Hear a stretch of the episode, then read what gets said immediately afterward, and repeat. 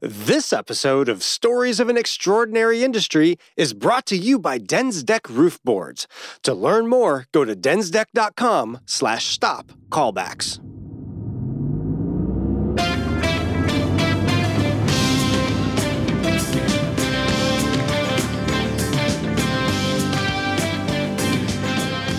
Welcome to Stories of an Extraordinary Industry podcast, a production of the National Roofing Contractors Association.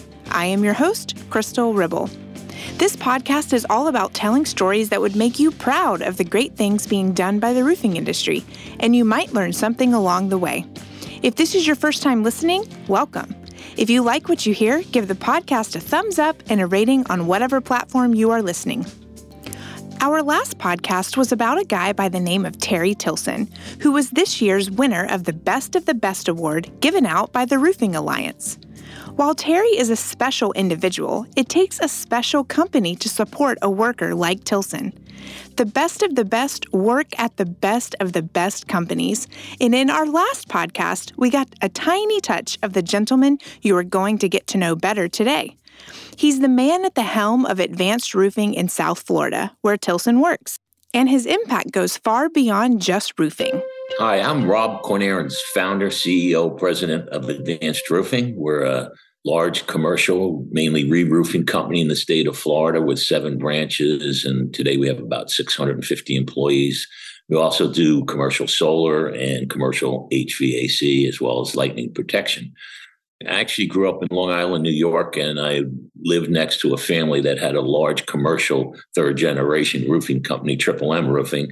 So I worked high school and college uh, for Triple M on the summers, and then I was graduating from the University of Arizona in 1979 and my boss offered to open a branch in Atlanta, Georgia, which um, I was playing rugby at the University of Arizona. They had three rugby teams in Atlanta, so that was one of my career choices uh, as much as the uh, going into the commercial roofing. So I got to Atlanta '79. I was uh, 21 years old and opened a branch and. Um, got that going and my boss decided to have me run Fort Lauderdale office in 1982. So I moved down to Fort Lauderdale in 1982, started advanced roofing in 1983, just borrowed $15,000 from my dad, bought a pickup truck, um, didn't have any real big vision of where I was going. I just knew that I wanted to do quality work and uh, make the customers happy. And that little formula seemed to attract some good people. I, I can't take the credit for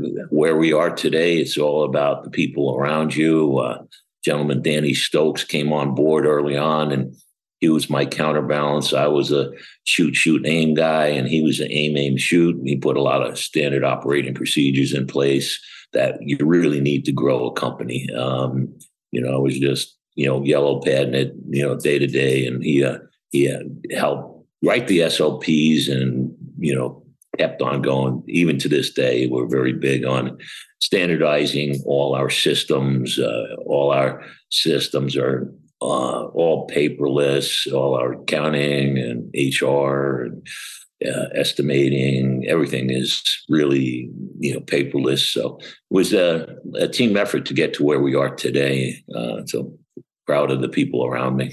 Uh, today, I'm very blessed to have my twin boys. Uh, they're 40, and they're kind of the same. The balance, you know, Michael's like me, and Kevin's more the aim very detailed. Got his uh, undergrad at FSU and masters at UM and finance, marketing. So we have a great balance. And Clint Sockman, he's a partner. So we we really balance really well, and that's important. Um, and then we know everybody's sandbox, right? So we just kind of stay out of sandboxes, but we all meet every week and discuss, you know, our issues or what needs to be fixed or what we can do better.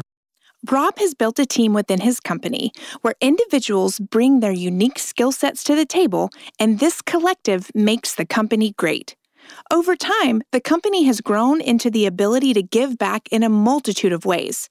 However, no company begins with the ability to do this out of the gate know, when you first start out, you know, money's tight. You know, I've been through a lot of times when I, you know, you got to look at what's going on. The company's growing, a little bit of recession, you know, how, when we didn't make money, how do you do? How do you give out bonuses when you do? And I've always had to, you know, prime the pump type of thing and take care of your employees first, even if it meant getting another mortgage on your house, you know, whatever it took. And then the community thing, I it just uh, it's always been in my DNA to help people, you know, uh, being a Libra, you know, it's uh, how do you, how do you fix things? How do you how do you help people? Once Rob and his team saw opportunities to get involved and help people with the resources they had, it did not take long for there to be many places to give back. It's like Habitat Humanity was probably one of my first uh, really you know endeavors. Some people i knew introduced me to the concept of a hand up not a handout right? So you'd be able to build a house and they can get in at a, a very reasonable mortgage rate. They own it. Uh, so I, I, embraced that and um, today we have a ceo build that about uh, 30 companies put at five grand uh, a piece and we were able to build a house and we actually all go out there on a saturday and do that that was a big one. The MS bike ride, um, a friend of mine ended up having MS, and I started cycling on the road. And I'm like, well, I'm going to do this bike ride. And then uh, a few years later, I've done. My one niece was diagnosed, and then the other niece. So today, I'm 20 years into it. We raised over 750 grand. Um, but just um, you know, you just do things the right thing, and um, it's it's more you know pleasure to us and the, and the company to get them involved and even go out and we have a committee that works on community service. Uh, we're, we're going to be doing a habitat house. We had a unfortunate, very unfortunate uh, day before Thanksgiving. A 15 year old employee was struck by a truck on the side of the road while he was going to a job site. They had a flat and um, we put a new roof on the widow's house, and we're going out last Saturday to paint it with ABC Cares. And we had 50 people sign up that was going to go out and, and, paint the house. So when you develop a culture of community, um, it's it's really uh, really nice. Um, my hat's off to Antis Roofing out in California. He does a great job. Uh, he he actually uh, won the CNA award right behind me uh, when we did Hurricane Dorian. There was a, after every hurricane, we're always putting things together, mostly blue tarps, and getting in very fast. And we had gotten our, you know, boats, we got our boats loaded with tarps, generators, gas, got over to Freeport, unloaded that, and then we kept on working on it. We got calls and put a group together. Uh, actually, Spec uh, Supply they did a great job. They they got us uh, a few thousand squares of shingles. They they were cleaning out uh, you know some old inventory around the country and shipping it to us. And I think we got uh, over five thousand squares for thirty homes, something like that. Along with Gene Fall, certified roofing, and Rob Foot from Furman. So it was a group effort. You know, it's when you when people are in need, it's amazing how it doesn't matter where you're from, your competitor or whatever, you just come together. And we have a great association in South Florida, South Florida Roofers Association that does a lot. They have uh, we have an annual fishing tournament, and um, every year they uh, raise about two hundred thousand for Make a Wish, and um, it's really I don't know, it's just it becomes contagious, you know, uh, on giving back.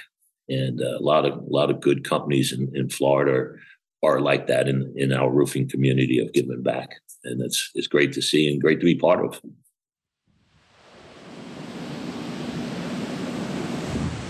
Has made landfall in the Bahamas. Dorian, a slow-moving monster. This Category 5 storm. Category 5 hurricane force winds gusting about 225 miles per hour. Tonight, the Bahamas Tonight, torn apart. Tonight, One of the strongest Atlantic hurricanes in recorded history. Rob briefly mentioned some of the hurricane efforts, but this really is what brings us to our topic today. When Hurricane Dorian struck the Bahamas in September of 2019, it caused $3.4 billion in damage and it left 70,000 people homeless.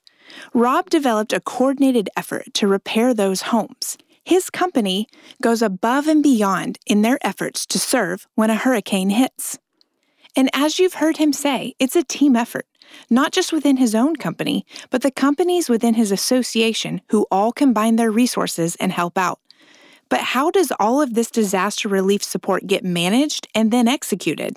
the first thing we always do is really, you know, we get up in the air. We have, we have a couple planes, and we we fly over. So we were really one of the first flights over the Bahamas to assess, and we could tell that it was extensive. I mean, and and there's, you know, there's different depths, or you know, of hurricanes, and this lot, a lot of this was, you know, complete houses off foundations, and you know, a lot of lives lost, and um, you know, we so you, have to assess, and then you we get with uh, we got with uh, local government and local businesses, and you know assess the needs. We actually um, a friend of mine owns Resolve Marine. He, he's got Mission Resolve, which he brought in desal plants. They, we hired a, a, cruise line to bring people back and forth. So we're I was one of many of a whole assessment for the whole, not only roofing but the whole needs. Um, and then, you know, we, we start sending whatever we can over there. Not so much the people, um, it's more the coordination because usually there's plenty of, of bodies that can't work because their house is destroyed or whatever. Um, there's a lot of NGOs, uh, Samaritan's Purse, uh, the the actually the way I got so involved in Freeport, I played rugby, old boy rugby, and there was a rugby club with a, a clubhouse and a pitch, and um, they had roof damage, so we sent the material over there, and they had an NGO that was living in the clubhouse, uh, just taking care of. And these volunteers are, are really spectacular that go in and just don't get paid and just uh, no hot showers, and the, you know food is minimum, and just give their time and efforts. Uh, to be part of it is really, you know, getting kind of goosebumps thinking about it, but it's really special to to be able to be go in and be, you know, help out in your little way, you know. It was, uh, you know, a group effort, and, and then along with some money that people that said, "Hey, I just want to give some money," and and it was good. And the people you know, over in the Bahamas were able to logistically take the material, make sure it wasn't you know i hate to say it sometimes people get greedy and they get this free material. Next thing you know they're trying to sell it out the back door. But fortunately we had some really good partners that made sure the needs were there that the people didn't have property insurance and that they, this was really hitting the proper homes the people that really need it that's a that's you know bigger than you would think uh, when it comes to helping out after a hurricane as you can see, the needs were vast. New roofs were not the only things people would need, but even navigating the true needs and the individuals who could most benefit from the help could be a challenge. The help to identify those in need would come from a source greatly in need themselves when we went over there, I, we were setting up at the rugby clubhouse with all the supplies and everything. And I went to the church next door and they lost the whole roof. They lost plywood. It was like a big skylight. So I walked in there, and um, there was a pastor comes out, and he's by himself, and he's just looking at everything, shaking his head, and you know, he just didn't know what he was going to do, you know. So immediately, you know, as a Christian and helping people out, immediately he went into action and and started to locate some more tarps. We actually drove drove some over there and gathered some plywood for him. So it was really a, a special calling, I would say, that you know, the church was right next to the rugby where I was setting up, and I went in there, and it was just him and I talking. But anytime there's any type of disaster, people need help. Going through churches, whether you belong to one or not, there, you know, I just walked in and the pastor, arms wide open, could, he needed our help. And it was just one of those things. So we look to them to find the people in need because they're the ones that really are in the community and know who, who needs help the most. When we come back, we will hear from one of Rob's sons and learn all about the intricacies of advanced roofing's work in the Bahamas over the long haul. You enjoy roofing podcasts, so I want to introduce you to my friend, John Espenshade. He is the host of a podcast I love called Growing America's Roofing Workforce. John, tell us about this important podcast Hey, Jared. Growing America's roofing workforce is all about answering this one simple question. What can we all do to help grow the roofing industry's future workforce? I bring an expert guest to discuss different ways to help recruit, train, and retain future members of the roofing industry. It's a fun and engaging conversation all about finding solutions to the roofing industry's greatest problem finding and recruiting great talent. Listen and subscribe to Growing America's Roofing Workforce podcast. You will be glad you did. Your roof job from six months ago is calling, and it's probably not to say thank you. Remember when they said a coverboard didn't matter? That's because building owners don't always think about the battering their rooftops may take over a lifetime. Densdeck roof boards help protect against routine foot traffic, future installs like solar panels or HVAC, catastrophic weather events, and fire. Make sure Densdeck roof board doesn't get value engineered out of your next job. You'll strengthen your rooftops and your client relationships. Visit densdeck.com slash stop callbacks for more information.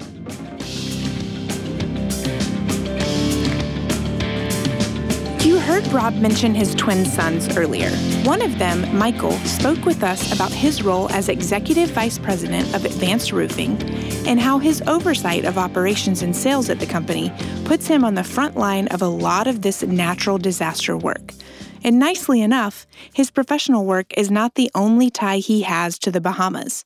This is a little more personal for him. Over the years, we've, developed a lot of long-term relationships in the Bahamas. I um, I fish over there a lot and become family with a lot of the guys that live over there and our business partners as well. So we, um, when the hurricane hit and after it cleared, we loaded actually up my boat as well. Um, we had some people donate boats and, and loaded them down with supplies and uh, went over to, we went into Freeport because that was the first harbor that we could get into that opened up um, and unloaded the supplies on that one. Um, got them fresh water, like everything from diapers, uh, food, uh, roofing materials that they could get some stuff dried in, some of the basic stuff that was that needed they needed to get back on their feet right away. Um, majority of the people, even my business partners, all lost their houses, lost their businesses in the storm. So we had to get them some stuff to get them back on their feet. The, the, the issue with a lot of it was trying to make sure the stuff got into the right hands over there, and that's we kind of went from the the grassroots um, on the distribution side. Um, a lot of the big charities were going into big warehouses and the stuff was all sitting there and they couldn't figure how to get it out. So we were bringing stuff in through the local marinas and then actually divvying it up with people that were actually were really in need of the of the items. Um, and everybody had different needs. Some people had children. Some people, I think we brought some oxygen tanks over for some elderly folks that had uh, emphysema, things of that nature. Outside of the Bahamas, um, in my position in a roofing company, we have a lot of natural disaster contracts. So we are first responders in any hurricane situation to help secure the roof after the you know life and safety is secured through the local authorities. So we're used to going into situations like that, bringing generators, water, food, everything you need to you know to support it to help rebuild the society. In the Bahamas, it was a little different because it's it's got they're more like family over there. A lot of the people that live over there, I've I spend a lot of time in the Bahamas every year um, throughout all the island chain. Um, so I'd say I've probably almost done every major hurricane that's gone through in the last 15 years in one fashion or another, whether it's bringing stuff over in boats. I'm a pilot as well, so I fly things in for people. And um, if you uh, ever are in the outer chain of the Bahamas, it's it's not it's always who you know and how you know the family that's there, um, and everybody's there to help each other um, people to this day still come back and stay with me in my house on this side of the, the pond um, and vice versa. We stay with them and it's always about helping each other. As you heard Rob mention earlier, trying to get resources to the right people is challenging. Michael saw this firsthand and had to help navigate the challenge of making sure the donated resources made it to the right hands. And he was able to do this because of the partnerships they have with many companies, all working towards one goal a lot of charities and a lot of people are trying to do a lot of good things, but it, it always doesn't get to the right hands in the Bahamas. Uh, unfortunately, um, there's a lot of politics and who's who, and I think um, it's it, that was a big challenge after that. The, the last hurricane that went through there is really getting the stuff to the right people that, that were in need and not not sitting in the warehouses. I had firsthand experience on ground zero looking at old hangars full of supplies and like, isn't this giving it out? They're like, well, we don't know how or who to give it to. And the stuff kept coming and they're like, finally, like, stop bringing this, this, and this because we have plenty of it, but we're trying to figure out how to distribute it. Um, unfortunately, the Bahamas doesn't have a FEMA. You know, they have some natural, some government resources, but they're not as well as prepared as the U.S. government and local municipalities and distributing stuff. There's, I don't want to say corruption, but there's just a lot of, uh, you know, they'll help, they'll help their friends, but not help the whole community. And we want to help the whole community. We have a lot of ties, and it seems like a lot of people in the construction industry all love the Bahamas, love the people. So everybody wanted to do something. So it's kind of helping coordinate, like I said earlier, trying to get the, the items into the right hands and the, the you know the people that were truly in need. So we were helping quarterback back that as far as relationships and understanding what the needs were. So you know they're not sending over whatever the ten thousand gallons of bottled water, you know, pallets of bottled water. Meanwhile, there's plenty of water sitting on the ground over there. They really need you know whatever diapers, dry canned food. Um, things of that nature for for the people that are trying to just survive right they were simple things a lot of people lost all their clothes they didn't have any clothes right and they didn't have any personal items left because the water level got so high a lot of the stuff washed out um, or was destroyed in, in, in, the floods that happened. Uh, people didn't realize it wasn't mostly wind damage. The flood damage did a lot more than the, the, the actual wind in those scenarios. Um, that's you know that's we're trying to quarterback that and get the like I said earlier, get the things in the right hands, get the items and the and the the goodwill to the to the, the right people. One thing that sets the Kornahrens apart is their long term commitment to helping the infrastructure in the Bahamas far beyond the natural disasters they weather. Philanthropic work like this is most successful when you create ongoing relationships and continue to show up for people time and time again we're still always in, like I said earlier, present in the Bahamas. I mean, I, I probably spend 50 days a year over there as far as supporting and helping the people. Um, if you start going to some of the outer chain islands, they get a mailboat once a week and that's it. Um, no one really realizes the infrastructure and, you know, they, they go on vacation to the Bahamas, they see Nassau or Freeport, which are the two biggest islands and don't realize there's over a hundred other islands out there that get one delivery, one mailboat a week. Um, helped out. I took a guy out last year that had leukemia. I, he couldn't get a flight out for weeks out of one island, and I went and picked him up and and brought him back to get his treatment. Um, so there's there's always something to do over there, and you know it's not always the big picture. Everybody likes the the glory of a hurricane coming in, thinking it, but it's the little things that go in day in and day out over the summer times, commuting back and forth, bringing parts for you know, a generator or I brought parts for a water, the, the water desal plant over in, um, in Crooked Island this summer because they couldn't have any fresh water. So there's always a lot of little things you can do over there. I'm always um, impartial to the outer islands. Um, it's more of a family culture than the, the bigger islands. Um, they uh, they have less resources, less government funding. Um, you know, it's uh, it's pretty eye opening when you go and everybody's you know the 500 people that live on an island or 300 people living on an island. They they have one store, one restaurant on this whole island, right? Um, one one generator. They lose a transformer. They're out of power for a week.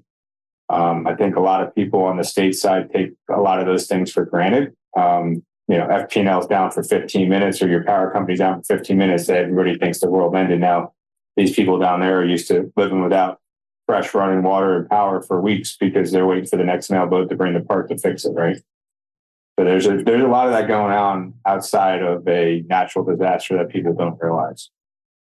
Yeah, well, once you open up the spigot, you know they uh, there's a lot of asks, and you know it, we almost become a little bit of a clearinghouse depending on what the asks are you know? So we we do the initial and but then there'll be hey do you know somebody that can get you know a generator here or there? And so we we um, we become a conduit for help you know? So we do whatever we can. We don't say you know no that's it. That's all we got you know? We we're always there to pick up the phone and say let me see who I can call. And it's amazing when you, you know, you call other people. And um, I remember Sudden Fan Lines, they, uh, they, they had a barge, you know, and they, they were like, Hey, we got empty space, you know, and like, Oh, I, we get these people that need some lumber. Can we put it on the, your barge? Oh yeah, of course. Bring it over, you know, just things like that. It's, you become a, a conduit. In 2021, Advanced Roofing won the CNA NRCA Community Involvement Award for the Bahamas Strong Relief Efforts. This award is in recognition of Advanced Roofing's work with Enterprise Palm Beach for the Bahamas Strong Foundation. Rob, Michael, and the entire Advanced Roofing team are so inspired by the people of the Bahamas. This symbiotic relationship has given to both parties in immense ways you know, when I look at hurricanes in the Bahamas and you know the the people's resiliency to rebuild is truly amazing.